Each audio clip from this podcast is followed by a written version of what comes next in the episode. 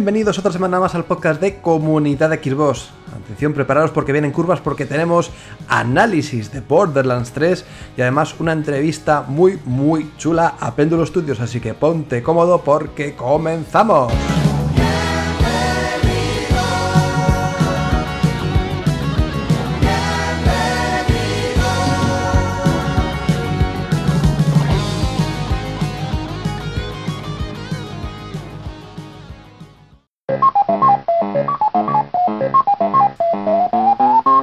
Madre mía, cómo está el patio, cómo están las noticias y cómo está la actualidad. Que tuvimos un programón la semana pasada con esas impresiones de la Tokyo Game Show a cargo de Piti, de Miguel.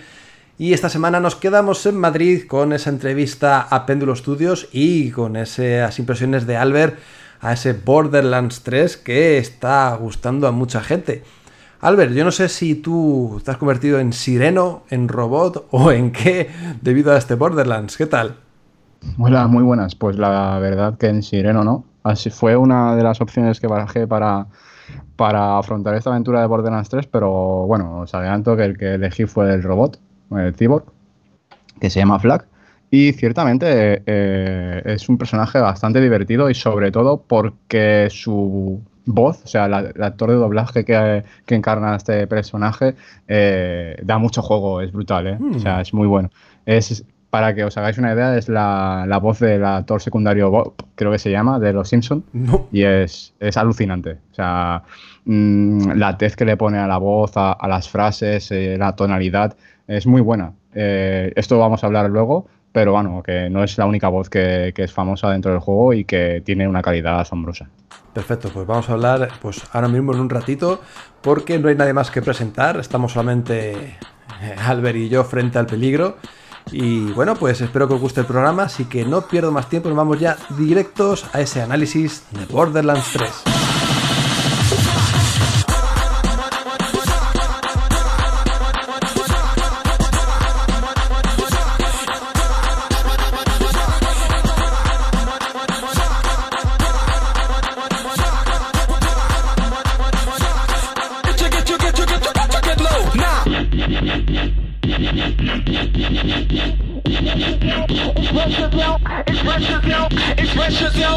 Express yourself, release and go, attack the flow and. Express yourself, release and go, attack the flow.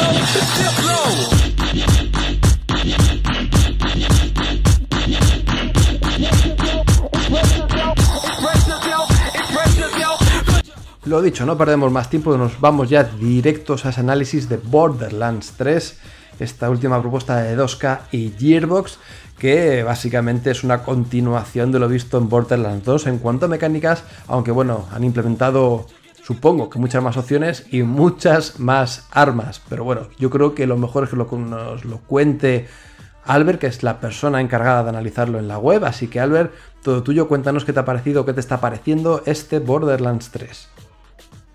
Bueno, pues la verdad es que, como bien has dicho, es el Borderlands 3. No tenemos ni pre-sequel, ni Tales from Borderlands, ni nada. Este ya es el tercero, el que viene después del 2. Es lo que bien- tiene. Como bien indica Muy el bien. ¿no? no, es que, a ver, hay que explicarlo, porque antes, Del, antes del 3 hay dos videojuegos que son como una especie de spin-off, ¿no? Que más o menos eh, actúan como, eh, bien, podríamos decir, expansión del 2, como es el pre-sequel, eh, por ejemplo, o como, digamos, ampliación del universo, como es el Tales from Borderlands. Muy bueno, por cierto. Así, claro, es que a eso hay que explicarlo, porque por ejemplo la gente se pensará que el pre-sequel es el 3 que, está sin, el, sin, la coletilla del 3, ¿no? Pues no, es que realmente eh, se ha hecho de rogar, pero por fin tenemos aquí este Borderlands 3 que ha sido un videojuego muy esperado por muchos de sus fans, porque la saga Borderlands tiene, digamos, una, un séquito de, aficionados pues eh, bastante bastante amplio. Eh, es una, saga, una licencia que, ha calado hondo y que de verdad sentó cátedra porque podemos decir que realmente fue como el impulsor o digamos eh, el creador de los shooter looter que los han llamado ahora, como por ejemplo que ha cogido el testigo Destiny o Anthem o títulos como estos, ¿no? Pues ciertamente creo que, eh, como bien decían sus desarrolladores, eso que estamos viendo a día de hoy que realmente se ha convertido como en tendencia, eh, ya lo hizo Borderlands, ¿no? Eh, y creo que con muy buena con muy buen atino porque si a día de hoy le están digamos siguiendo la pista a este digamos a este género o a este estilo de juego es porque algo se hizo bien no eh, bien pues vamos a pasar a, ver qué, nos ha deparado este Borderlands 3 que sin lugar a dudas está generando bastante bastantes expectativas y que la gente está bastante contenta con ello lo que sí puedo deciros es que Borderlands 3 eh, cumple con la coletilla de ese de más y mejor, porque realmente no revoluciona el género ni revoluciona, digamos, la licencia, no, supone ningún cambio, mm, digamos, muy grande. Simplemente, pues, eh, coge la fórmula que ya teníamos anteriormente, la mejora y la, vamos, lo utiliza a un nivel exponencial bastante, bastante alto, porque, eh, digamos, que añade mucho más contenido, es mucho más grande e incluso, pues, incluye y eh, digamos el arsenal de armas más grande que se ha visto en un videojuego, creo yo, eh, que, haya podido ver, porque realmente, según sus desarrolladores, han diseñado más de un millón de armas, lo cual me parece, me parece absolutamente demencial, enfermizo. Eh, porque es que realmente, al fin y al cabo, lo que estamos haciendo en todo, en todo momento es coger armas, equiparlas, y a ver cuál es mejor que otra, comparar las estadísticas y al final es una auténtica locura, un agobio que realmente no sabes eh, qué arma llevar. Mm, esto ocurre mucho, sobre todo al, inicio del juego, porque las armas son de bajo nivel, no, tienen, digamos, el, rango de, el rango de durabilidad, bueno, durabilidad no, de, mm, no sé cómo decirlo, de potencia, ¿no? De poder, de poder, más que nada de poder, que como eh, todos sabéis, estos juegos tienen la diferenciación entre común, raro, épico, eh, legendario y, este tipo, ¿no? Entonces, eh, en todo, en todo momento tenemos que saber eh, diferenciar estas, esta escala de rango de poder, así como las diferentes eh, características de las armas, que pueden ser cadencia, eh, daño, mm, digamos, velocidad de disparo, etcétera, etcétera, ¿no? Para saber en todo momento qué, qué arma nos es más idónea para cada momento. No sé si esto puede ser un poco agobiante. Yo es que me acuerdo mucho del Borderlands 2 y que cada dos minutos o cada... Es que tiene que estar mirando un arma, mirando estadísticas, venga, esta la reemplazo, esta no, esta me gusta, no me convence, vuelvo a la anterior. Esto, claro, no sé si eh, lo han hecho de alguna forma un poco más accesible en Borderlands 3 o no, o sigue siendo lo mismo de tener tú que estar comparando todo momento a ver qué arma te equipas. Eh, sigue siendo lo mismo, pero es que yo creo que incluso peor, porque al haber tanta, tanta variedad de armas, es que eh, no lo he terminado todavía porque, como digo, no, bueno, no, lo he comentado al principio en las presentaciones, creo que hace mucho rato que las hemos hecho. Eh, que realmente Borderlands 3 eh, es eso, ¿no? Más y mejor y que las, eh, la variedad de armas es agobiante. Porque es que, como bien dices, tienes que estar comparando todo el rato. Al menos al principio, yo hasta que he encontrado un arma que realmente no me ha hecho cambiar la a, los dos minutos, eh, creo que eh, han pasado como ocho horas de juego, ¿sabes? o sea, y en las primeras horas sí que vas a estar cambiando de arma, pues un montón de veces. que esto en, parte es una de las gracias que, tiene el videojuego, ¿no? Que para, un, para, para ciertos jugadores les, parecerá la hostia, pero para mí eh, me agobia mucho. Me, agobia mucho porque veo un montón de armas en el, en el suelo y las quiero coger todas, todas. Y, es que es, la... Eh, es el comportamiento, ¿no? De, sobre todo de los, de los tipos de juego de RPG que, por ejemplo, en Skyrim ves un montón de cosas en el suelo y aunque sea basura, que dices, es que esto no vale para nada, lo, coges todo, ¿no? Y haces el inventario de mierda. Pues es que me, pasa en todos los videojuegos y aquí me pasa pues con las armas, ¿no? Las veo en el suelo y aunque tenga una morada, veo una común y digo, es que la tengo que coger, pero claro, eh, el videojuego ya tiene un cierto límite que creo eh, pensar que en este es ah, algo mayor, porque yo no recuerdo que en las anteriores Borderlands el inventario o la capacidad de inventario sea tan pequeña como en este caso, ¿no? Si es cierto que a medida que vas eh, mejorando tu personaje y vas subiendo de nivel, eh, puedes comprar ranuras de, tu inventario, de la mochila, para poder llevar más, mm, más objetos, ¿no? Pero esto es algo que, por ejemplo, al principio, eh, si tienes 10 ranuras o 15, pongamos, que solo puedas llevar eso, mm, digamos que incrementa ¿no? el nivel de agobio que te da al no poder coger más armas.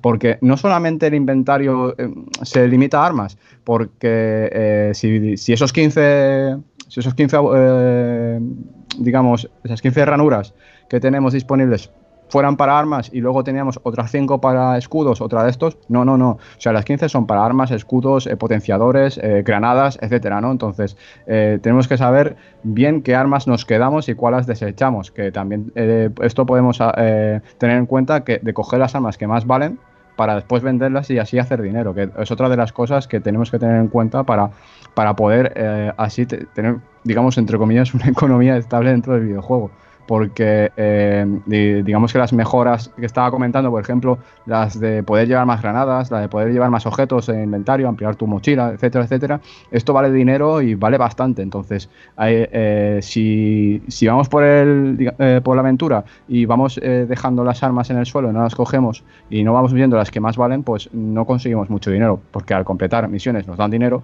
pero no, no es realmente mucho. Claro, no es lo suficiente. Entonces hay que saber eh, eso, eh, trabajar un poco con las armas, que es, digamos, el, encanto o lo que han potenciado en esta entrega. Hablemos de personajes si quieres, porque de momento, si no me fallan las cuentas, creo que tenemos a cuatro protagonistas, cazatesoros, en esta aventura, ¿no? En Borderlands 3. Sí, estás en lo cierto, tenemos cuatro, eh, cuatro personajes muy distintos entre ellos. La construcción de personajes de, esta entrega, al igual que los anteriores, es absolutamente alucinante. Eh, el carisma, la personalidad y lo bien construido que están los personajes siempre en la saga eh, Borderlands es algo que me maravilla. Y no solamente eso, sino que, con cada entrega lo hacen mejor e incluso eh, eh, eh, digamos que el lore o el trasfondo de cada, de, cada personaje tiene su aquel, tiene digamos mm, una historia de fondo que realmente pues es interesante ¿no? y que te la van explicando mientras se va, vas jugando, vas avanzando en la aventura y demás. Eh, los cuatro personajes son Mo, eh, Mouse, Amara, eh, Flack y Zane. Mouse es una artillera, una artillera que puede digitalizar y pilotar como una especie de mecha, ¿no? que esa sería, digamos, su árbol de habilidades, mm, su poder. Luego tenemos Amara, que es la, sirena, la típica sirena que, que, hemos tenido a lo largo, creo que empezó, sí, en el primero ya estaba, diría. Entonces, eh, la sirena pues, puede invocar eh, poderes. Eh, por ejemplo, Amara tiene puños etéreos que puede aplastar a sus enemigos. Luego tenemos a Flag, que son domabestias, son domabestias que puede invocar a diferentes mascotas, las cuales se alimentan de bandidos y esto beneficia en parte a Flag porque le, le, permite curarse, le permite hacer más daño y demás, ¿no? no solamente puede invocar a, a una especie de perro, sino que también puede invocar a, unos pájaros. Eh, según vas subiendo de, la habilidad, puedes mejorar tu mascota e invocar otro tipo de, mascotas, ¿no? de bestias. Y eh, como último personaje tenemos a Zen, que es un agente, un agente que utiliza artilugios para provocar el caos en el campo de batalla, digamos que sería como una especie de soldado eh, de asalto, ¿no? que puede llevar pues armas más, más pesadas y más, pero todos los personajes pueden llevar todos los tipos de, armas eh, del videojuego. O sea, no porque lleves, por ejemplo, la artillera o la sirena, puedes llevar un tipo de armas o otras, no está limitado. Eh, así que en parte esto también es una cosa que, que es- está bien, porque así no tenemos eh, limitación de, de armas al jugar y podemos utilizarlas todas y, tener, pues, eh, por ejemplo, en el mismo inventario una escopeta, una pistola y un lanzacohetes, por decir algo, ¿no? Esto también hay que tenerlo en cuenta porque para afrontar los distintos enemigos o jefes, que ya digo, son muy variados y la verdad que están muy bien diseñados, eh, necesitamos distintos tipos de armas, como por ejemplo bien puede ser un revólver o un fusil. Eh, todo esto eh, nos- lo tenemos que tener en cuenta para saber cómo afrontar las debilidades de cada enemigo, porque por ejemplo unos son, unos son más débiles en su cabeza, otros tienen una especie de, tanque que- en el cual se alimentan, ¿no? Por ejemplo hay unos, hay unos titanes que llevan una armadura eh, que o bien son de hielo o de fuego, que te disparan bolas de fuego o te disparan rayos de hielo. Entonces, si disparas al tanque, eh, les haces más daño. Entonces, eso con un revólver o con un fusil de tiro, eh, después tienes más precisión y les puedes dar ahí. Por- porque con una ametralladora quizás no es lo más idóneo. Entonces, teniendo en cuenta de todos este tipo de situaciones, pues eh, tendremos que elegir y confeccionar nuestra, nuestro equipo de armas y poderes. Pues hablando de poderes, cada uno tiene sus propios poderes, habilidades especiales. Supongo que estará pensado sobre todo para ese componente cooperativo que yo creo que es uno de los reclamos del juego. Aunque no sé si tú, Albert, lo has jugado solo, acompañado. Yo estoy afrontando esta experiencia en, eh, como logro solitario, porque no es que no tenga amigos que no lo jueguen, que realmente sí hay bastante gente que lo está jugando. De hecho, en la lista de amigos hay mucha gente que ya, bueno, es nivel que pf, lo flipas, ¿no? O sea, nivel 30, al día de jugar, yo, yo no entiendo la gente. O sea, al día de, al día de salir el juego ya era nivel 20 o más, y yo, "Buf", y yo acabo de empezar, ¿sabes? Esto eh, es algo de lo cual me echa para atrás porque realmente una persona que esté a nivel 20 entra a tu partida y puede ser un paseo, ¿no? Pero lo cierto es que Borderlands 3 ha introducido una, una serie de, de elementos que esto lo mitiga en cierto aspecto. Porque cuando tú empiezas la partida, puedes eh, escoger o bien hacerlo eh, solo o como acompañado, ¿no? Y cuando eliges eh, jugarlo en cooperativo, que se puede unir cualquier persona que invites o amigo, también te dejas escoger otra opción. Esta opción, bueno, entre otra opción que podemos elegir dos. Bien competitivo o bien pues lo que había sido hasta ahora el modo normal, ¿no?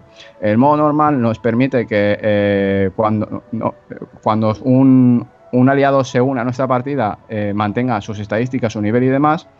Y el modo competitivo lo que nos permite hacer es que, claro, que mm, esto no se tenga en cuenta y que cada jugador tenga su propio nivel, ¿no? Entonces, pues aquí eh, lo que tenemos que tener en cuenta si que, al, iniciar la partida, si queremos que eh, el aliado se ponga al mismo nivel que nosotros cuando se una a la partida o mantenga su nivel y demás y sea un paseo.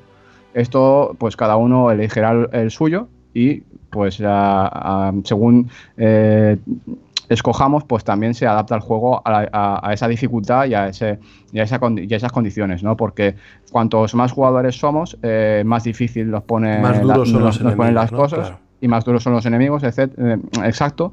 Y entonces, pues eh, también la, la experiencia gana enteros. Eso también hay que decirlo.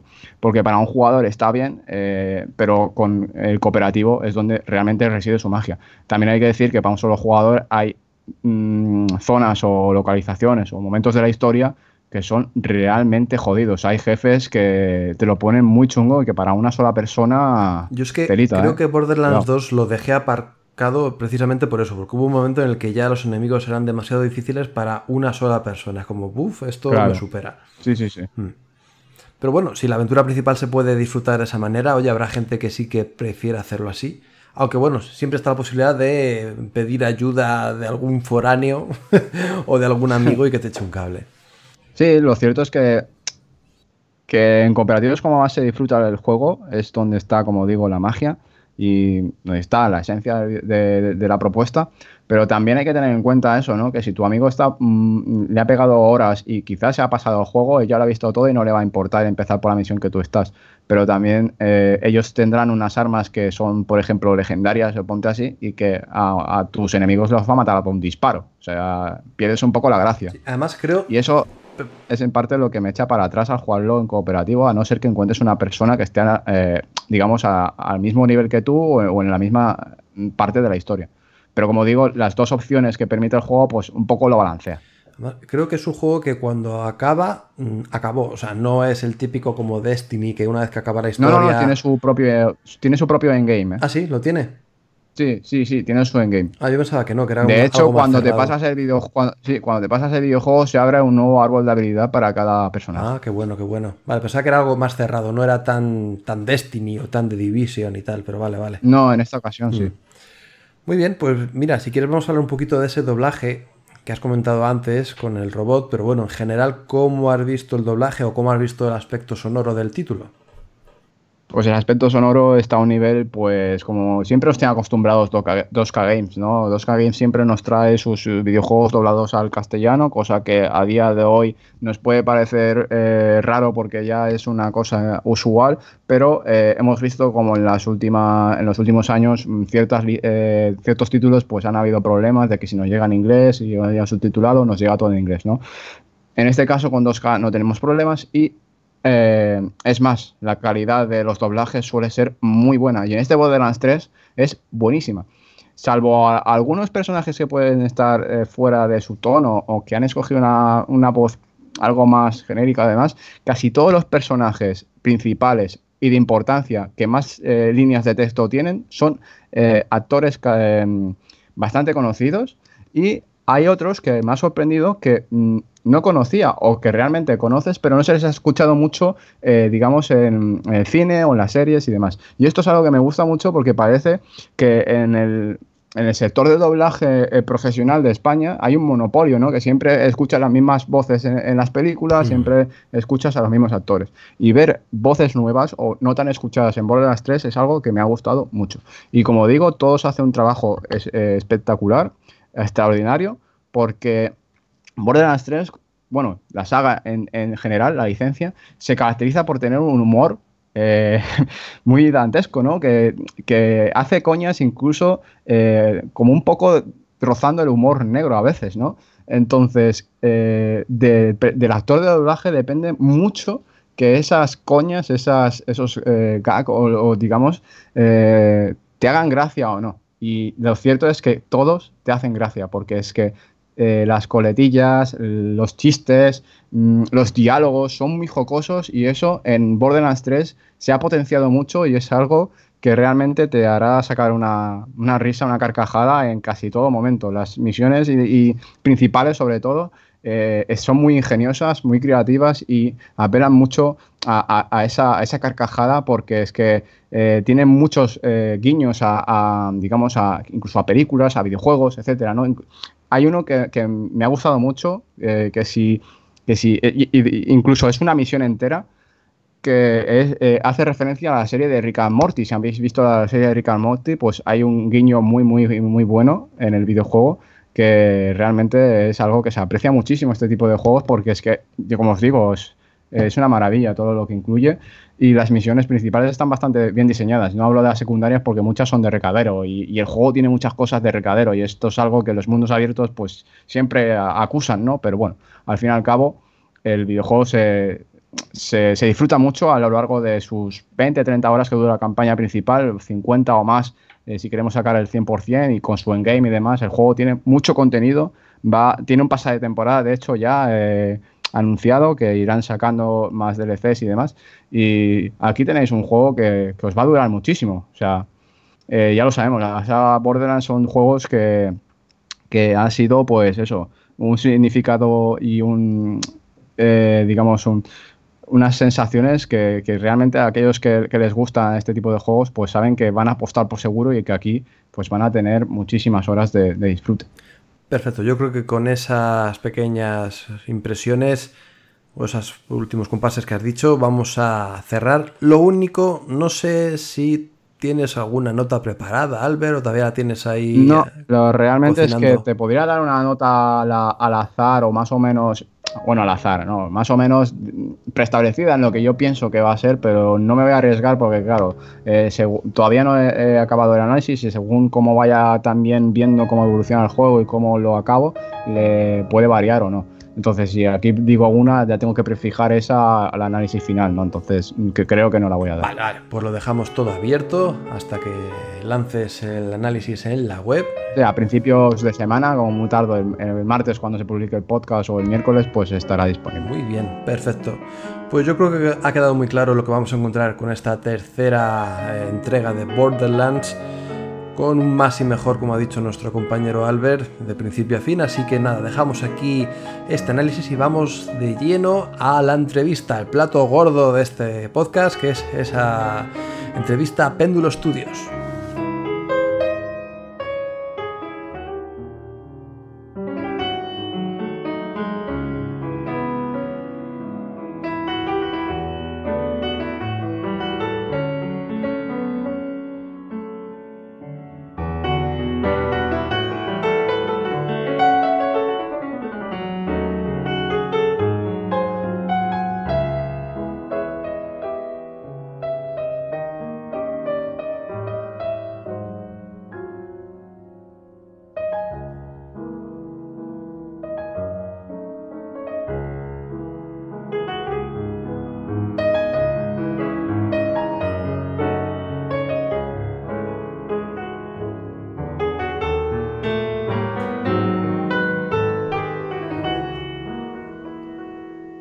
Como habéis visto en el título, chicos, esta semana tenemos en el podcast una sección muy especial, una entrevista nada más ni nada menos que a dos integrantes de Péndulo Studios, que son los desarrolladores del próximo Black Sad Under the Skin, que saldrá este próximo 5 de noviembre, que está aquí a la vuelta de la esquina y estamos deseando ya hincarle el diente porque vaya pintaza tiene.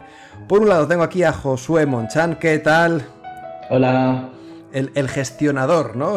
Tanto por la parte narrativa como temas de localización, de doblajes y todo eso dentro del juego. Y por otro lado tenemos a Carlos Colomé, que es programador de, pues también de Péndulo Studios. ¿Qué tal, Carlos? Hola, muy bien, ¿qué tal? Muy bien, pues nada, vamos a empezar con la entrevista que tengo aquí preparada.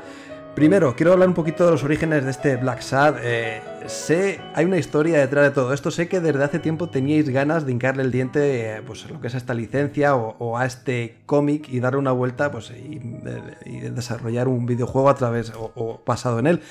Eh, ¿Cómo fue esto? Porque no sé si tengo entendido que Microids eh, al final sí que eh, consiguió o pudo acceder a esta licencia y, os dio el permiso, os dio la- las vías para poder eh, desarrollar un videojuego, ¿no?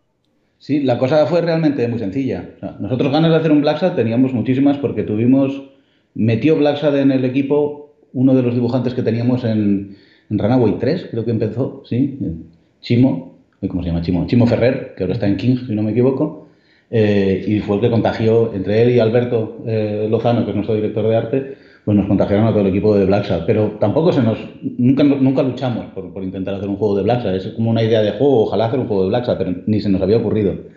Entonces empezamos a trabajar con Microids en el juego anterior, en Yesterday Origins, y cuando estábamos planteando al final de Yesterday Origins que, con qué juego seguíamos, pues nos dijeron, oye, que mira, Microids es parte del mismo grupo empresarial que Dalgo, que es quien tiene los derechos de Blacksad. Es un cómic español, vosotros sois españoles, o sea, ac- acabáis de hacer juegos que son thriller y tal, esto es negro también, es que os va como anillo al dedo. Y, y, o sea, nos cayó por casualidad, pese a que queríamos, fue una completa casualidad. vamos, La verdad es que sí. Buenas coincidencias. Qué bueno. Pues no sé si, claro, al ser un cómic español y tal, no sé si pudisteis hablar con los dos autores pues, de la idea, tanto con Juan Díaz Canales como con Juanjo Guarnido. No sé si eh, habéis podido interactuar o ellos nos han podido dar ideas sobre cómo tratar el, videojuego. Sí, sí, por supuesto. O sea, al final estás eh, basándote tu juego en, en una propiedad intelectual que ya existe y obviamente no, no puedes hacer lo que quieras. Dentro de, obviamente, que estás pasando algo que es un cómic a un videojuego y hay que hacer adaptaciones, como todo.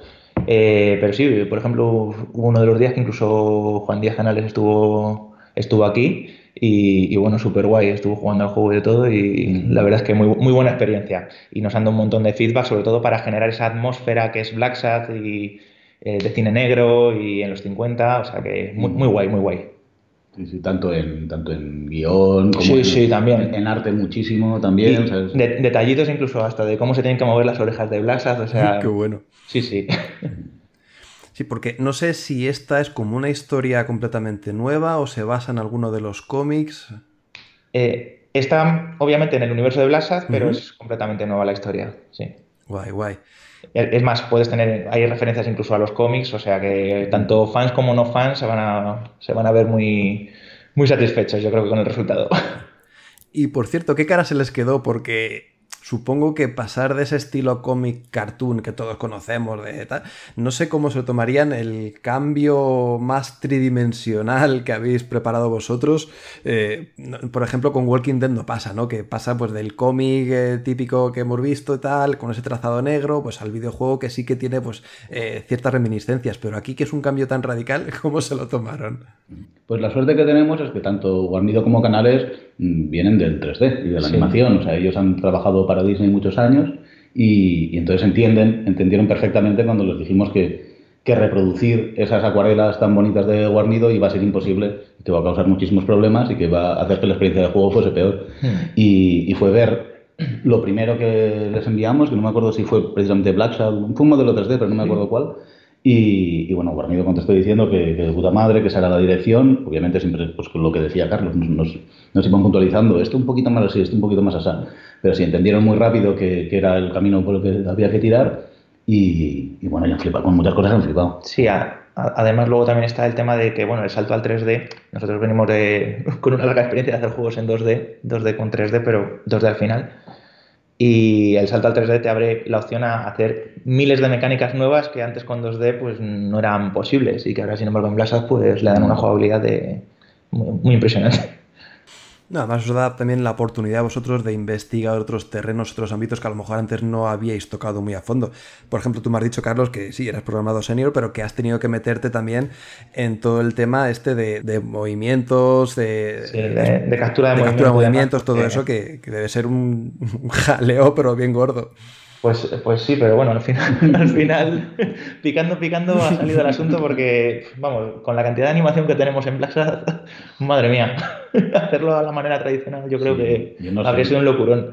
No, además es que se nota mogollón, ¿eh? que El- tenemos de animación son una barbaridad. Es una barbaridad, sí, sí. No, no, es que se nota mogollón el mimo que habéis puesto, sobre todo en eso, en las expresiones del protagonista, de, de todos los NPCs que, con los que interactúa, es, es increíble. Aparte de que eso, es que no son personas humanas, ¿no? Que como que son rostros de animales eh, basados en eso, unas formas humanas, pero que no sé si eso dificulta algo más todo el tema del desarrollo de los personajes, el tema de que no sean completamente humanos y que no sean caracteres animales. Pues, a ver, a nivel de animación supongo que, que sí que tendrá su, su cosa como todo. También yo creo que puedes exagerar quizás más las expresiones que en una persona, porque en una persona al final si fuerzas mucho, a lo mejor va a quedar raro.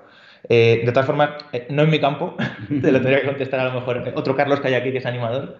Eh, pero, por ejemplo, sí que dificulta, por- puede ser a nivel de lo que nosotros llamamos el retarget, ¿sabes? Que es como pasar una expresión que capturamos a un modelo 3D. Porque, claro, en un humano al final todos los humanos somos iguales, la morfología de la cara es la misma, pero tú imagínate, por ejemplo, que tienes, como en Blasad, un rinoceronte que tiene el hocico alargado, tiene los dientes al final de la boca y los ojos al- al- atrás. O sea, quizás eso sea lo más complejo, yo creo, un poco. Sí, bueno, pero de momento, por lo visto, y no creo que cambie mucho al producto final, todo pinta espectacular, así que genial. bueno, vamos a hablar un poquito de Blacksad. Es una aventura gráfica, podríamos decir, de corte convencional. Pues no, ¡Anda! ¡Vaya por Dios! No, no, depende también de lo que entiendas por convencional. Realmente es mucho más parecida a esta, digamos, al, a todo lo que tiene que ver con, con la, es que no sé cómo llamarlo, con el drama interactivo, por así decirlo, que, pues, por ejemplo, por hablar de los, eh, de los is Strange o de lo que hacía Telltale, y, y volverá a hacer Telltale, o de, o de David Cash, todo este tipo de gente pues, que hace cosas que no son point and click, que son más historias en las que tú tienes más o menos que buscar tu destino, por así decirlo, un poquito, ¿sabes? Dentro de que, de que luego todas tienen su, su pequeña trampa. Pero no, es, no, es, no hay puzzles de, de buscar objetos, de combinar objetos de inventario, no, hay, no está pasado tanto en el puzzle como en, como en tu propia interactuación dentro de una historia. Pues, jo, pues yo pensaba que sí, fíjate, o sea, que es más de toma de decisiones que, que de Sí. puzzles como tal. Sí, sí, va más por ahí. Puzzles siempre hay, todos los tienen, pues ahora estoy pensando en Life is Strange que tiene un montón de puzzles, pero sí, tiene mucha, mucha toma de decisión. Qué bueno. También creo que leí hace mil una entrevista o una nota de prensa donde había Quick Time Events que no sé si afectarán pues al final de venir de la propia historia, si depende cómo los hagamos, el camino de la narrativa irá por un lado o por otro. Pues ahí de- tenemos de todo. Tenemos QTs que, que- que tienes que repetir si los fallas. por, ejemplo, eh, dentro del mundo de Blacksad, del universo de Blacksad, es canon uno de los personajes, el sidekick de Blacksad, que es eh, la garduña periodista, este Weekly. Entonces, si de repente en un Quick Time Event se te muere, pues no puedes seguir la historia, porque se rompe el universo de. O sea, cogen canales y guarnidos y se presentan aquí con una recortada. Entonces, hay que repetir. Es- esos momentos en los que hay que, hay que repetir. Pero sí que tenemos otros en los que dejamos que son QTs, pero que a la vez están mezclando una decisión. O sea, los hay muy sencillos, como de dónde le pego un tiro, si en, la, si en tal sitio o en tal otro, o con qué le pego, que realmente cambian alguna cosilla, pues luego eh, pues tú vas a tener jodida esa parte del cuerpo por- con la que le has pegado, por ejemplo. Qué bueno. Pero luego también hay algunas que cambian completamente el destino de un personaje, dependiendo de lo que tú hagas en un QTE. O sea, no, no vamos a decir el qué, por si acaso, pero... pero es- o sea, no- la, la toma de decisiones no solo será pues, en conversación, que es donde se suelen dar ese tipo de cosas, sino que de tanto en tanto es también en QTEs. Perfecto. No sé si lo vais a hacer de forma. Porque esto es una cosa que leí hace poco que me parece muy curioso, ¿no? Puedes tomar. Puedes hacer una toma de decisiones eh, racional. Es decir, sin límite de tiempo, que tú te tomes eh, tu, momento para decidir qué hacer, o visceral, ¿no? Que tengas un tiempo determinado y que digas, venga, pues A o B rápido, que si no se me va el, momento de elegir. No sé por qué camino habéis llevado este Black Under the Skin. Pues tenemos un poco combinación de ambas. Hay veces en las que el tiempo será decisivo para la decisión como tal y obviamente eso le, le genera presteza al jugador, ¿no? De, ostras, es que, por ejemplo, si te estás decidiendo si salvar a alguien o no, a lo mejor, si, imagínate que se va a caer, pues ahí no tienes mucho tiempo para decidir en la vida real tampoco. Entonces queremos al final transmitir esa sensación también al jugador. Pero luego también tienes otras pues que son más relajadas, en plan investigación, narrativa, o sea que, que bueno, está un poco yo creo que balanceado el tema. Muy bien. Pues hay una cosa que también me está sorprendiendo mucho. eh, y es la repercusión que está teniendo el juego. Ya no solo, por ejemplo, entre los miembros de la redacción, que estamos con un hype increíble, que estamos deseando que llegue ese 5 de noviembre para poder hincar el diente a Black Sad Under the Skin, sino a nivel general. Hemos visto como hay eh, mucha más expectación. O se está nombrando mucho más al juego, incluso más notas de prensa, eh, más noticias, por ejemplo, en nuestra web también. ¿Qué tiene este Black Sad que no tengan anteriores propuestas? ¿O qué pasa con el enfoque? ¿Está llamando mucho la atención los personajes? ¿Qué es lo que está pasando con esto? Pues creo que motivos hay varios, pero por decir algunos, que a ver, no sé tú qué piensas, Carlos. Mm. El primero es que contamos con una IP conocida y eso, Sí. y eso ayuda un montón, Eso es claro. importantísimo. O sea, porque ya hay un grupo de fans que. Y es, y es, un- es- es algo con calidad, tiene un prestigio Blacksad de muchos años y tal. Eso, eso para empezar. Segundo, que no es lo mismo hacer un point and click que hacer una aventura, digamos, moderna, por así decirlo, que tiene también. much- es más comercial, o sea, gusta más a la gente. Y tercero, y esto es un poco, pues, mirarnos un poco el ombligo o echarnos flores a nosotros mismos, pero es que el equipo de Péndulo, pues cada vez somos mejores. O sea, es decir, vamos, vamos creciendo, vamos aprendiendo más, en cada juego sabemos un poquito más y creo que estamos metiendo un montón de cosas que se han ido aprendiendo estos años y que de repente han cristalizado en este proyecto. No sé si hay más cosas por ahí. Mm, No, en esencia yo creo que es eso. También eh, lo del tema de lo del tema de que obviamente es una IP conocida. También, bueno, yo, yo siempre he tenido ahí un poco la cosa del do- el doble filo, ¿no? Claro. De, de la navaja, porque dices, ostras, qué guay, vamos a hacer una cosa, le vamos a poner todo nuestro empeño, pero también estás con la cosa de, ostras, es que esto hay mucha, mucha gente que le encanta detrás, tienes que hacer algo muy bueno, ¿sabes? Que, que guste mucho. Entonces, bueno, también lo que te ha dicho, es, somos muy fans aquí, hay mucho fanático de, de Black Sad, entonces creo que al menos a ese nivel sí que podemos estar bastante a gusto de, de haber complacido. Sí, sí. A ver, hate- haters gonna hate. O sea, seguro bueno, sí, eso, eso siempre. vendrán, siempre habrá quien, quien, Siempre. Nos, quien nos trasquile, pero Eso creo que seguro. en general, y sobre todo que sabemos que contamos Sí, con, sí. con el... Con el, El approval. Eso, con los autores diciendo, joder, Qué guay. esto está guay. Lo que estáis haciendo con, con mi universo Sí, me sí. gusta. Tal cual. Además, es que yo creo que cuando uno es fan de algo, como que también se exige un plus. ¿no? Como que quiere hacerlo todo mucho mejor. Y eso, pues, supongo que ayudará para que al final el producto salga redondo, claro. otra preguntita y bueno, os veo, os he visto antes que estáis ahí, una especie de oficina, supongo que serán las oficinas de Péndulo Studios. Eh, me gustaría saber cómo son estos últimos días antes del lanzamiento del juego. ¿Seguís currando ahí en el título? ¿Ya lo tenéis eh, finiquitado? ¿Cómo son estas, estos últimos compases de vuestra aventura personal? Hombre, pues currar seguimos currando, por supuesto. O sea, siempre esto, Esto es un non-stop. Hay una expresión en, en informática en general que es que el diablo está en los detalles. Bueno, en informática y en todo. al final, pero al final si tú miras vas sacando siempre cosas que quieres arreglar, mejorar, seguir puliendo. Y, y bueno, es lo que estamos haciendo, aprovechar todo el tiempo que tenemos para que, como tú bien has dicho, el producto salga lo más redondo posible, obviamente. Así que bueno, y creo que estaremos así pues hasta el propio del lanzamiento. O sea, es, Claro, que no- sí, sí, sí. es lo suyo. No es como antes, que el día que mandabas la Sí. build en físico al publisher para que lo publicase, pues eh, ya respirabas y te ibas de cuerda. Eso es. Ahora no. O sea, ahora, el día que sale el juego, tienes que estar pendiente de a ver quién es el primero que en el foro de Steam o en el sitio de turno eh, ponga que ha encontrado un bug, un blog, un algo, para estar hiper receptivo y, y lo más pronto posible poder arreglar eso y subir algo que lo arregle. Eso es. O sea que, que sí que nos queda ahí un, un Queda, ratito. queda curre luego, sí. Vale, tengo por aquí a Albert, que no sé, Albert, si quieres eh, formular alguna pregunta, ¿tienes alguna duda sobre este Black Sat? Hola, muy buenas. Es que me he incorporado ahora recientemente.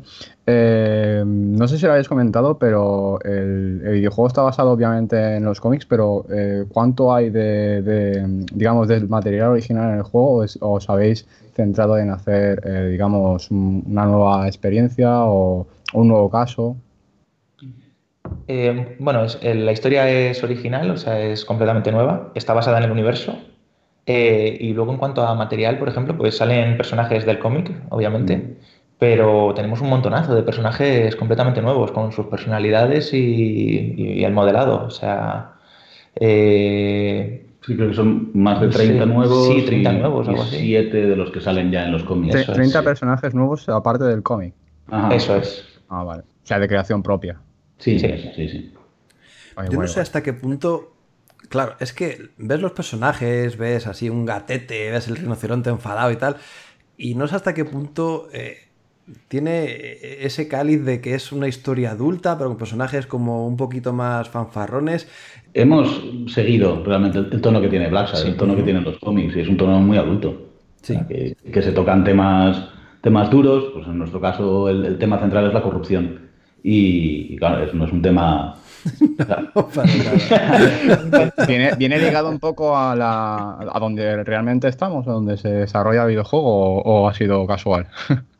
No, no, no, no, no hemos pensado, venga, vamos a, a irnos aquí a investigar a Valencia y tal. No, no, no. Por, por suerte para nosotros y por desgracia para el mundo, la corrupción lleva muchísimo más tiempo. ya, ya, ya, por eso, pero es un tema candente aquí. Pensar, bueno, en, en los años 50, pues a ver de dónde podíamos sacar toda esa corrupción, o sea, y realmente es que, bueno, es que, es que campa sus anchas por el juego, la corrupción por todas partes. De hecho, una de las cosas que intentamos también es convertir al jugador en un corrupto. Mm.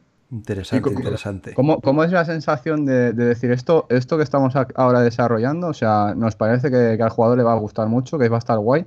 Eh, ¿Creéis que hay ciertas eh, partes del juego que pueden impactar en el jugador directamente? ¿O cómo puede ser que el jugador se vea realmente embelesado o atraído por, por ciertas partes del juego o de, digamos, el conjunto, ¿no? Pues yo creo que sí, como, vamos, como en toda historia va a haber puntos álgidos y, y que te van a causar muchas sensaciones, sobre todo, tú imagínate, estás tomando una decisión y, por así decirlo, la lías y muere alguien que tú no querías que muera. O sea, eso al final te causa una sensación de bienestar o malestar completamente distinta, eh, dependiendo de cómo juegues. Al final, ten en cuenta que cuando tú juegas a, a Black Sabbath, tú estás creando tu propio Black Sabbath, tu propia Mm. versión de Black Sabbath. Entonces, eso es lo que queremos transmitir sobre todo al jugador, de este es, eres tú, jugando como si fuese Black Sabbath. Pero hay, eh, hay distintos finales predefinidos, pero o puedo obtener uno. Hay- eh, Eso a lo mejor es un poquito spoiler, no lo sé. ¿eh? No, no, no, no. hay- no es que haya finales radicalmente diferentes, pero sí hay cambios importantes en el, en el devenir de la historia e incluso en el final que tienen que ver con lo que tú hagas. Eso es. Vale, pero en vale. muchos casos no son, no es- no- tampoco queremos publicitarlo como finales diferentes porque no son tan diferentes, son realmente son finales parecidos, con detalles que cambian, pero que son detalles que nos parecen importantes. O sea, que sí que, que creemos que el jugador va a decir, coño, esto ha pasado, claro, porque yo hice Ya. esto de esta manera y tal, con lo cual, pues mira, pero no es en plan de que, qué sé, que pueda morir eh, eso, el, el compañero de Blackshad y tal, pues bueno, son- obviamente puede morir gente y nos gusta mucho matar gente. George R. R. Martin de. Bueno, pues vamos a hablar un momentito del Entonces- doblaje. tiene, ci- tiene cierta rejugabilidad, ¿no? Perdona, Mario. ¿Perdón? Tiene- que tiene cierta re- rejugabilidad pues, con, este, con este aspecto, este elemento que, que comentamos. Pues no sé, tiene la rejugabilidad que tienen este tipo de juegos, que siempre es muy poca. ¿Para qué vamos a negarlo? Vale, Hemos vale. intentado meter cosas que, que ayuden a que alguien al que le guste mucho el juego de repente diga, bueno, pues ahora me lo voy a volver a jugar, a ver qué hubiese pasado si hubiese hecho esto. Pero sabemos que esa es la, son los menos. Vale. Gente- o que hay pues, coleccionables que tienes que volver, o según qué logros que, que vas a querer volver al juego por eso. Pero eso es más para los completistas, para la gente que quiere aquello, ¡ah! tenerlo todo. Creemos que las aventuras narrativas, su, su mayor potencial no está en la rejugabilidad, sino en el impacto emocional que te causa ese primer gameplay. Sí, en eso estoy totalmente de acuerdo. la verdad. Pues para recibir ese impacto emocional, nada mejor que un buen doblaje a nuestro idioma y además de dobladores que están muy a la altura y bueno, que son voces conocidas por muchos de nosotros, ¿no? Pues sí, sí, tenemos ahí de todo. Bueno, eh, de Black Sabbath, por ejemplo, el, el doblador principal es, es el actor de doblaje que, que dobla a Hugh Jackman. Y, y bueno, yo el primer día que, que lo escuché a mí se me ponían los pelitos de punta. Con ese vocerrón que tiene, madre mía. Si, si miras en, o sea, en el, en el currículum de los actores que han participado en el doblaje español de Black Sad, pues tenemos a- al 80% de Juego de Tronos, ya. de Breaking Bad y de Infinity Wars. Ya ves. Joder. Sí, sí. Madre. Ya digo, o sea, superhéroes tenemos 7 u 8. gente de, de Westeros. tenemos al tipo que hace de Hank en Breaking Bad. Tenemos a, o sea, y, y sobre todo Que es que esa voz es no muy buena. nombre de lo que hayan hecho, sino que es gente, que es gente muy buena, que llegan al, al estudio de doblaje y, y, joder, te sacan cosas de, de frases a lo mejor mm, poco lucidas, de repente ellos con su buen hacer y con su experiencia la convierten en un momento importante y con, con- con profundidad emocional. Eso se agradece un montón. No, no, es que son partes muy importantes porque si no te saca completamente de la historia, eso está claro. Muy bien, pues eh, yo por mi parte he acabado las preguntas. Albert, si tienes alguna más por ahí en la recámara, Pues lo cierto es que no, la verdad. Ya tenía las preguntas aquí eh, que me había apuntado. Eh, eh, estamos deseosos, como bien había dicho Mario, de, de ver el resultado final. Eh, en las redacciones estamos pegando para hablando, sí, iba a decir eso, hablando mal y pronto va a haber hostias por analizarlo. Sí, sí, sí, ya se están, se están ahí cuajando un poco. Nada más, las aventuras narrativas estas, dentro que de la nuestra mm, tira larga, o sea, porque nos, nos- nos podemos ir, es que no me acuerdo ahora, entre- Unas 12, 13 horas por ahí, por ahí debe estar. Que, que no es cortita para el género, pues obviamente entre tener que analizar un juego de 12 horas y un Skyrim, pues me imagino que, Una diferencia. que tienen que hacer ilusión. Sí, no, y que comparado, por ejemplo, con otras aventuras que pongamos una de Telltale, la duración ya me parece bastante más eh, considerable, ¿no? Por ejemplo, Telltale sí que era por episodios, pero el capitulillo te podía durar dos horas. Sí, más o menos una de Telltale juntando pues 10 horas. Sí, Nosotros por eso. estamos por encima Sí, por- del, del- del número de horas de- del medio de Telltale, sobre todo de los últimos. Ahí sí que les, les pegamos. Pero, pero todo del tirón, que se agradece mucho, porque últimamente ya me estaba quemando el tema de formato episódico. Uf, triunfó en su día, pero me parece a mí que tiene los días contados. No sé, no me convence. Para, para los desarrolladores en general, salvo propuestas muy bien pensadas, ni- tampoco es bueno, porque la mayor parte de, de los jugadores esperan, pues, ¿cuánta gente se espera que esté la temporada de una serie de televisión acabada para empezar a verla? Correcto. Muchísima gente. Mm. A no ser que lo estés esperando con muchas, muchísimas ganas y si vas consumiendo semana a semana y antes de que salga y, y difunde la palabra con subtítulos raros, eh, lo normal es que mucha gente se espere. Y entonces eso hace que los desarrolladores no estén recibiendo el dinero hasta el final Sí. Claro. Y que, el producto se vaya quemando con el tiempo y tal. Entonces no, no tiene tantas ventajas dentro del desarrollo como, como podría parecer al principio, a no ser que te lo hayas pensado muy bien. Perfecto, pues vamos a dejar aquí la entrevista. Lo único que eh, decirnos ya para finalizar ese un brochecillo final. Black Sad Under the Skin, ¿para qué tipo de jugador va? ¿Va para el fan del cómic o va para un público concreto o generalizado? Bueno, yo creo que va para un público general, obviamente. A cualquiera, yo creo que a cualquier persona le, le gustan las historias. Entonces, al final Black Sad es como jugar una peli, tal cual. Lo que pasa que tú eres el protagonista de esa peli. Y, y bueno, eh, tanto gente que no haya leído nunca los cómics y se meta de nuevas en este mundillo, yo creo que le va a gustar muchísimo. Y los propios fans del cómic, yo creo que también, porque ya te digo, hay, hay un montón de, de referencias y huevos de Pascua, por así decirlo, de- del cómic y van a decir, ostras, mira, esto es igual que en el primer cómic de Black Sad cuando no sé qué, o esto igual que en el último. O sea, yo creo que todo el público va a estar, va a estar muy satisfecho, además que es una historia muy dinámica y, y mola mucho, yo creo. Guay, guay, guay. Pues nada, chicos, os deseo lo mejor del mundo mundial. Ya sé que queda poquito, estaréis que ya, ya sin uñas de los dedos, ni de, ni de las manos, ni de los pies, ahí esperando ese día, ese 5 de noviembre. Y lo dicho, que ojalá tenga el éxito que se merece. Yo creo que la gente lo está esperando con muchas ganas y no es para menos porque lo, por lo visto, por el poquito gameplay que hemos podido atisbar, tiene una pinta espectacular. Muchas gracias. Y nada, pues nosotros dejamos aquí la entrevista con los chicos de Péndulo Studios y nos vamos ya directos a los lanzamientos.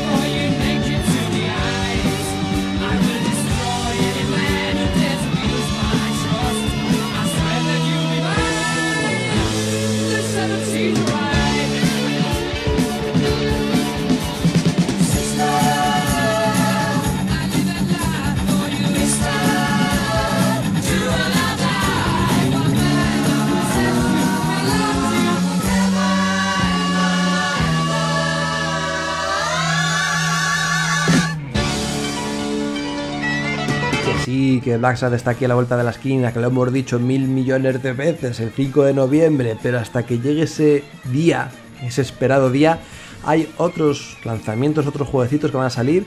Así que, Albert, cuéntanos qué tenemos para esta semana. Pues para esta semana ya finalizamos septiembre, pero eso no significa que no tengamos titulazos, porque realmente hay, hay bastante chicha en la cual dejarnos los dineros. El mes. O no dejárnoslos y jugando sin dejarnos mucho. Y eso, como Que luego iremos a eso también. Sí, sí, luego vamos a eso también. Eh, pues nada, vamos a repasar eh, rápidamente los lanzamientos del 23 al 29 de septiembre, que es la semana que nos engloba, la siguiente, en la cual lanzaremos el podcast. Y empezamos por el día 24, que tenemos un título bastante esperado por muchos de los amantes del género Dark Souls, y se trata de Surge 2. Eh, vamos al día 25 ya, en el cual tenemos una serie de tres lanzamientos, uno de ellos bastante interesante, y arrancamos con Constructor Plus, seguimos con Salis Low, y vamos con el que os estaba comentando, que es la vuelta de Contra, con Contra Rogue Corps. Eh, tenéis una demo disponible en consolas, y creo que... no, solamente en consolas diría. Eh, pero bueno, mm, tampoco os da para mucho porque son 10 minutos. Así que tendremos que esperar el lanzamiento del, juego para ver qué tal ha, ha quedado al final. Eh, saltamos ya al día 26, que aquí eh, ya tenemos otra vez aquí un peso pesado. Que si ya eh, empezamos con The Souls 2 para los amantes del, de los gé- géneros Dark Souls, seguimos con Code Vein, otro que apuesta por el género Dark Souls y con una estética anime que tiene muy buena pinta. Seguramente eh, le demos mucha caña. Seguimos con Gumball Chronicles Luminous Avengers 9. Eh, seguimos también. Tiene buena pinta, ¿eh? Ojo. Sí, ¿le has Ah, echado el nombre ojo? este tan japonés y tan largo, he he hecho un ojo y tiene buena pinta. Yo la verdad es que no le tengo seguida la pista, pero si tú lo comentas que sí, eh, habrá que echarle un ojo. De hecho, es como los contra antiguos en 2D pixelados y tal. ¿Podrá ser este el y- contra bueno de la chulo. semana? Pues puede ser el contra bueno de la semana, fíjate lo que te digo. Bueno, bueno, veremos a ver qué tal salen ambos. Y para terminar el día 26 tenemos una uno de los DLCs de Rage 2, que es Rise of the Ghost. Así que es para aquellos poseedores del, de- del pase de temporada, simplemente tenéis que descargarlo y si no, podréis comprarlo individualmente. Terminamos la semana con el último día que hay lanzamientos, que es el día 27. Tenemos Minion Rail 2, eh, Trópico 6, FIFA 20 y Northgard. Estos son todos los lanzamientos de la semana, pero como ya sabéis, siempre repasamos los títulos que salen en el Game Pass, que esta semana, bueno, tenemos bastante importantes y es que eh, tenemos a Jam Force, el Bluestain eh, Ritual of, of the, the Heart, o The Night. Sí, The Night, perdona, que tengo miopía y la letra es muy pequeña. bueno, tú lo sabes, que eres oculista. Em, seguimos con Bar North Jotun Edition, Dirt Rally 2.0 y Lego Worlds. La verdad que muy sorprendentes, ¿no? Los títulos del Game Pass. Este mes hemos tenido bastante donde escoger. Ya habíamos eh, tenido Dead Cells, hemos tenido eh, otros títulos como el Gunner. Mm, muy bien, ¿no? el El Creature of the Well, que me ha gustado muchísimo y del cual hablaré en mi minuto de oro. O sea que hay mucha, Muy bien, muy bien el servicio. mucha historia, sí. Y como bien decías, eh, o sea, realmente sin dejarte mucho dinero, eh, con una Xbox One y el Game Pass, eh, podemos jugar incluso a títulos bastante recientes, porque el Devil May Cry 5 eso es, es un título muy reciente y está en el Game Pass. El Jump Force es un título pues también bastante reciente y ya lo tenemos en el, en el Game Pass, incluso el Bloodstained. Joder, el Bluestain lo tengo todavía sin desprecintar, tío. Ya, yo que sabes por qué no me caliento estampa. ya muchas veces, porque a No, veces aparecen en el, en el Game Pass sin previo aviso y te comes el juego, que sí, que realmente luego eh, tenerlo es, es pa- para los coleccionistas eh, muy satisfactorio, pero eh, si, te, si lo tienes ahí, que lo has comprado el, el primer día y como en tu caso ni lo has desprecintado y lo ponen a- aquí que ya tienes el servicio, eh, pues Escuece, escuece un poco. poquito. sí. Pero bueno, gajes del oficio, ¿qué se le va a hacer? Cosas que pasan, se la vi. También es cierto que cuando lo Pues quiten nada. tú podrás jugarlo también. Correcto. Os daré envidia, lo restregaré en vuestra puñetera cara.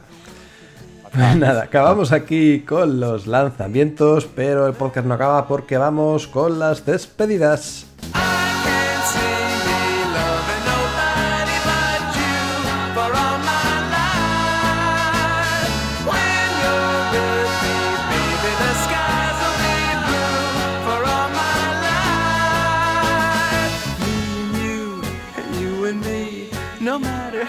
Toss the dice, it had to be. The only one for me is you, and you for me, so happy together.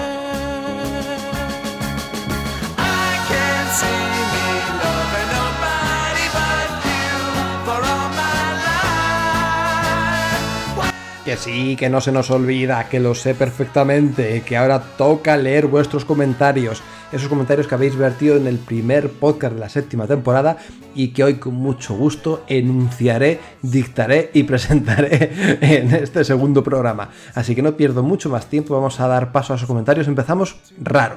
Empezamos con unos hashtags que nos han puesto nuestro amigo Diego ahí de hashtag Stop Japón. Y una réplica de Margo también con Stop Japón. ¿Qué pasa aquí, Albert? ¿Tú entiendes algo de esto o qué? Ciertamente no. O sea, porque si mal no recuerdo, el videojuego favorito de, de Diego y que siempre está que no caga con él, Shenmue, ¿no? ¡Au! Y Shenmue viene de Japón. Yo creo que sí, ¿eh?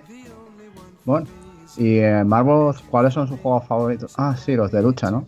Street Fighter, Tekken, Soul Calibur. Mm. De, ¿Dónde vienen? ¿De dónde son? Japón, ¿no? Vaya, vaya, pero bueno, Uf, a ver. ¡esto es Japón! A ver, a ver, voy a decir una cosa, que Diego no solamente juega a Shenmue, sino que también juega al Air Defense Force. Ups.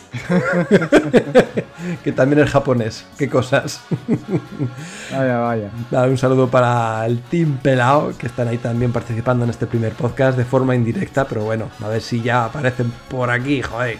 Están expulsados, ¿no? Están expulsados, están con una amarilla tornándose roja. Pero no, de momento no. Más bien negra. Seguimos con Ríos. Dice, jugué la campaña en modo experto. Cabe decir que la IA me, ha lia- me la ha liado muchas veces, sobre todo en combates contra jefes. Lo que dijimos, ¿no? Es que cuando te falla la IA ya en un nivel de dificultad, en el Gears 5 así al tote, uff, te puede fastidiar un poco lo que es el ritmo de la partida. Yo también me lo he terminado en experto, en solitario, con la IA, y he de decir que es horrible. O sea, ya secundo lo que dije en el análisis, pero es que lo es, vamos, lo, lo subo todavía. Es horrible. Sí, es que, hay un momento antes, de la antes aventura. de levantarte a ti, antes de levantarte a ti, levanta un aliado que dices, sí, también es la IA, eres tonto. ¿Sabes? O sea, no te riega bien, IA. Asfalto, feliz de oíros otra temporada. Eh, yo he pillado, o sea, yo pillado en la X a Borderlands 3 en modo rendimiento. Buena semana y Diego, a ver ese gapachito rico. Es una cosa que no hemos hablado porque, ah, bueno, claro, tú no tienes la X, entonces nada, pero hay un modo rendimiento y otro modo que no sé cómo se llamará Sí, para ese Borderlands que- 3. Creo que leí algo a, a Chopi de este modo y dijo que, que prefería pre- eh, tener preferencia por, lo- por los FPS, ya que el juego, eh, eh, no lo he comentado en el análisis, pero el juego tiene un rendimiento paupérrimo y es que eh, no es que tenga popping, es que cuando tú estás delante de los personajes mm, parece que no tengan texturas y al cabo de 3 segundos o 4 cargan las texturas milagrosamente, ¿sabes? Eh, es un error que está en todas las versiones de Borderlands 3 y espero que lo parchen pronto, porque no es nada grave, pero sí que eh, en un lanzamiento de estas características, pues no está bien visto. No sienta bien. Hmm. No. Pipita Best, uno también de los clásicos que vuelve a comentar aquí en el podcast, dice, qué bueno que volvieron, viva CX. El panorama de Xbox en Japón es peor que nunca. Todos los juegos japos salen para Switch, PS4 y PC. Es muy lamentable. Y esto es verdad y lo estoy viendo precisamente con muchas editoras que están publicando juegos en físico en nuestro país, aquí en España. Ves aventuras conversacionales, eh, las visual novel y tal, o, o juegos rollo Musou que aparecen solamente para Switch y para PS4 y como que Xbox se queda ahí desangelada. Es como, madre mía, ¿pero por qué? Que es verdad hay- que no va a un público muy... licencias que- Sí, no va a un Mm. público muy concreto, o sea, muy, muy, muy generalizado, pero leñe, también hay gente de usuarios de Xbox que a lo mejor sí que les interesa tener una edición en físico de X juego. Es que no solamente son, son lanzamientos japoneses como tú indicas, ¿no? Como, como los Musou o, o juegos del estilo, ¿no? Por ejemplo, eh, sin ir más lejos, hay licencias de anime que obviamente, pues, que Xbox One, si no son muy allá, mm, quizás te vendan menos. Pero, por ejemplo, sin ir más lejos, el, juego anunciado nuevo de Fairy Tail eh, no tiene lanzamiento en, eh, Xbox One, ¿no? E incluso algunos Digimon. Sí es cierto de que poco a poco las visitas de Phil Spencer a Japón dan sus frutos y la, hay una entrega de Digimon que sale el año que viene que sale en Xbox One también.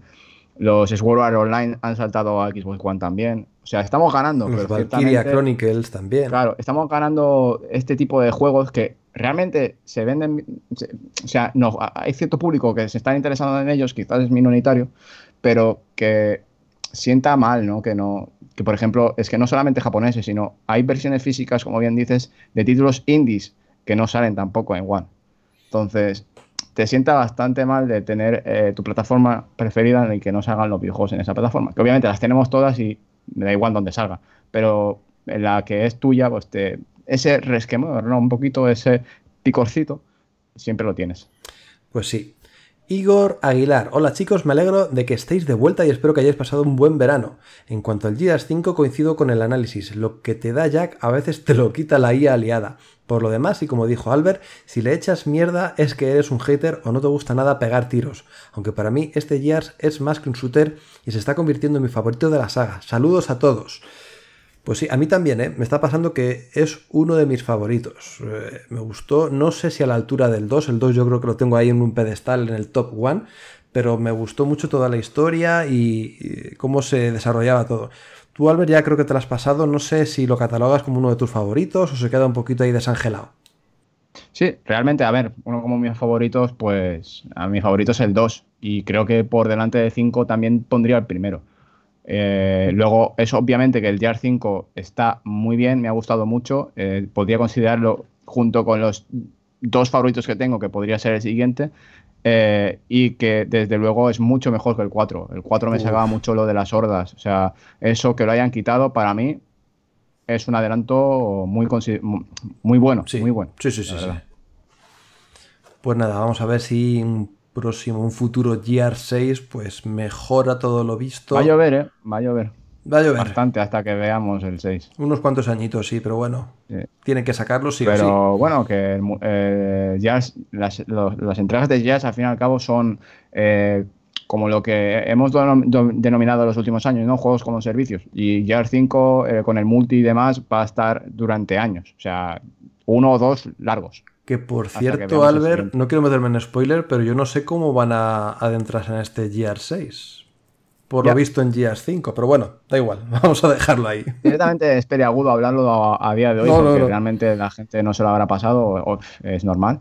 Pero sí, la verdad que lo han dejado con un final bastante colgado y va a ser algo no complicado seguirlo porque ya lo tienen pensado seguramente como lo han terminado, Mm. pero veremos. Es raro, sí, va a ser un poco raro. Es raro porque, no sé, acaba muy abrupto. Mm. Y ahí lo dejo. Y por último tengo a Mac Max que dice, buen programa y gran campeonato Mixer ayer, me reí bastante, se tiene que repetir esto gente. Abrazos, pues sí, la verdad es que echamos unas risas, yo me dejé la garganta retransmitiendo todo, por cierto, retransmisión que subiré, pues no sé, hoy o mañana o pasado estos días para que vosotros veáis ese mini campeonato que hicimos que estuvo súper chulo y que contamos con eh, gente, jugadores con una calidad mm, que te cagas, vamos, que le daban mil vueltas a, a, gente que llevaba jugando a Loli, por ejemplo, a Diego, que, que mira que le dan al Gias, pero hay gente que, madre mía, el, no sé cómo se llamaba, Mini, no sé qué, que joder, que, que, que- que tío, cómo jugaba de bien, qué envidia. Y nada más, pues por aquí ya todos los comentarios, no sé, Albert, si tienes alguno con el hashtag ahí por Twitter. Sí, ciertamente tenemos a Mofli, uno de nuestros eh, oyentes asiduos, y es que eh, nos comenta que eh, dice, yo escuchando el, opening de comunidad Xbox y pone el bailecito de, Will Smith, ¿no? En Príncipe de Bel Air, con Ashley, y dice, suena tan cutre como el primer día, ¿ves? Te ha echado una pullita guapa. Dice, pero había ganas de, de podcast CX. Para esta temporada quiero pedir mi taza CX. Bueno, pues las tazas creo que hay una única y de momento no hay más. No, las tazas, a ver si podemos hacer algo, pero eh, es que eso, eso, es un dinerico que no tenemos ahora mismo. Y bueno, para continuando el, el mensaje, dice, parece mentira que Loli, nuestra compañera que estuvo ayudándonos con el análisis de, de Gears, dice, no esté en el podcast eh, siempre. Para mí ya es Loli Pro. ¿Quién son esos del gazpacho? ¿Ves? Los del gazpacho ya han quedado pues en el olvido. Es lo que hay. Sí, sí, pues nada, al final, mira, pues renovamos personal y ya está. Metemos a Loli y punto. no, no, no, no vamos a ser tan malos. Vale, ¿alguna cosita más?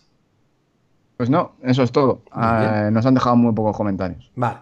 Pues nada, vamos a dar paso ahora sí que sí a ese minutico de oro. Así que Albert, muchas gracias por participar en este programa, por darnos tus impresiones de ese Borderlands 3 y nada, nos vemos la próxima semana. Pues nada, el placer es mío. Esta semana ha sido pues un poco así eh, muy buena.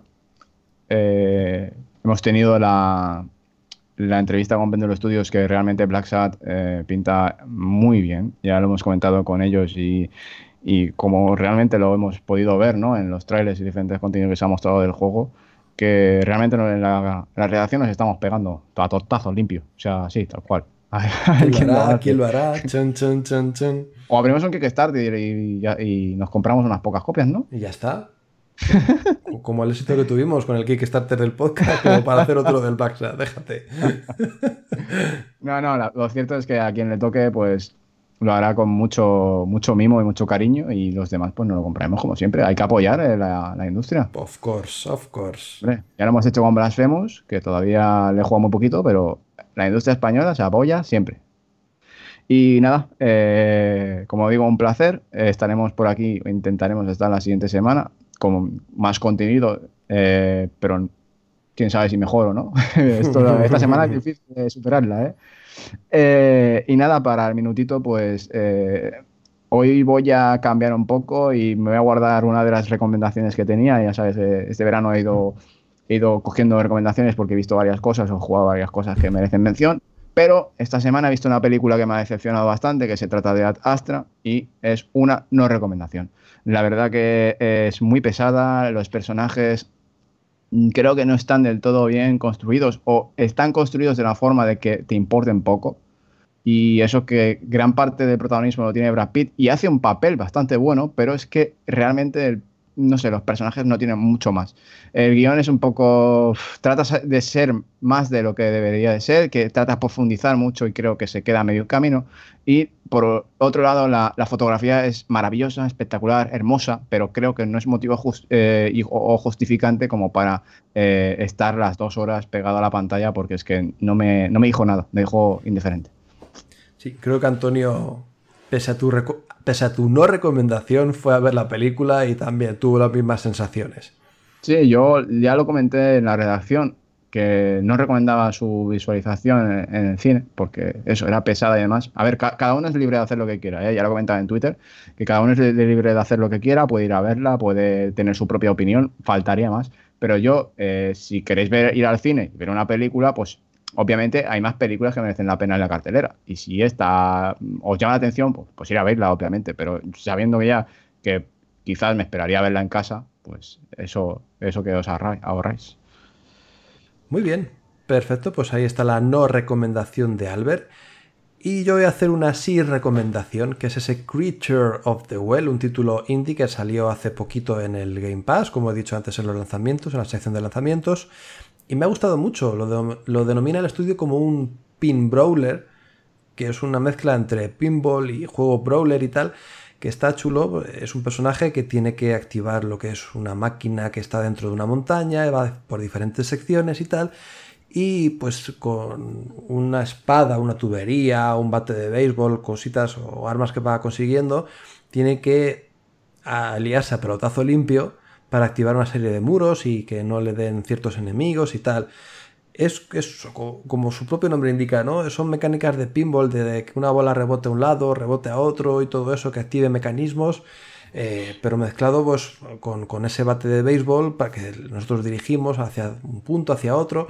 Y bueno, pues está muy curioso, es muy original. Y lo que más me gusta es que no hay ningún tutorial y poco a poco eres tú el que vas descubriendo las mejores formas de golpear, o vas descubriendo que, mira, pues para esta sección mejor este arma porque me recarga antes la pelota y hace más daño, o mejor ahora esta que aunque me haga, eh, repercuta en mi salud y me dañe la salud, pero tengo eh, cuatro pelotas en vez de tres para lanzar.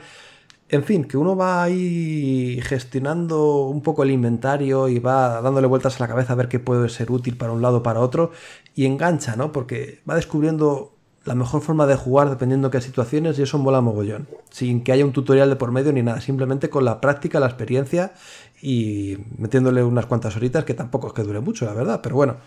Está muy bien, me ha gustado mucho y para despejar un poco la mente, porque tampoco es una historia muy, muy profunda, muy densa, viene genial, ¿eh? Y lo dicho, está por el Game Pass, así que si lo tenéis, yo diría que lo descarguéis, le deis media horita, a ver qué os parece, si os gusta mucho, además tiene un estilo visual bastante curioso, así rollo minimalista y tal, muy colorido, que mola, mola bastante. Y nada más, pues hasta aquí el podcast de esta semana, un podcast bastante especial, como habéis podido contemplar, con ese análisis de Borderlands 3 y con esa entrevista Péndulo Studios. Veremos si el próximo tiene el mismo nivel, como dice Albert, aunque yo creo que no, porque una entrevista así no tenemos todas las semanas. Pero bueno, seguiremos informando y dando esa- esas noticias o esos, esas impresiones de los juegos que tanto nos gustan y nos apasionan. Sed buenos, portaros muy bien y nos oímos, nos escuchamos la próxima semana. Chao, chao. Madre mía, cómo empieza esta temporada del podcast de comunidad Xbox. Ya estuvimos en Japón con Miki, con Miguel la semana pasada. Sí, y hoy, Mickey Mouse. Hombre, Miguel es Miki, pero bueno, también es Piti. Bueno, las dos cosas, da igual, él me entiende. Y luego, ahora viajamos a. Nos quedamos en Madrid. Bah, pero no me ha gustado nada, cabrón, ya me has cortado el rollo. Mickey,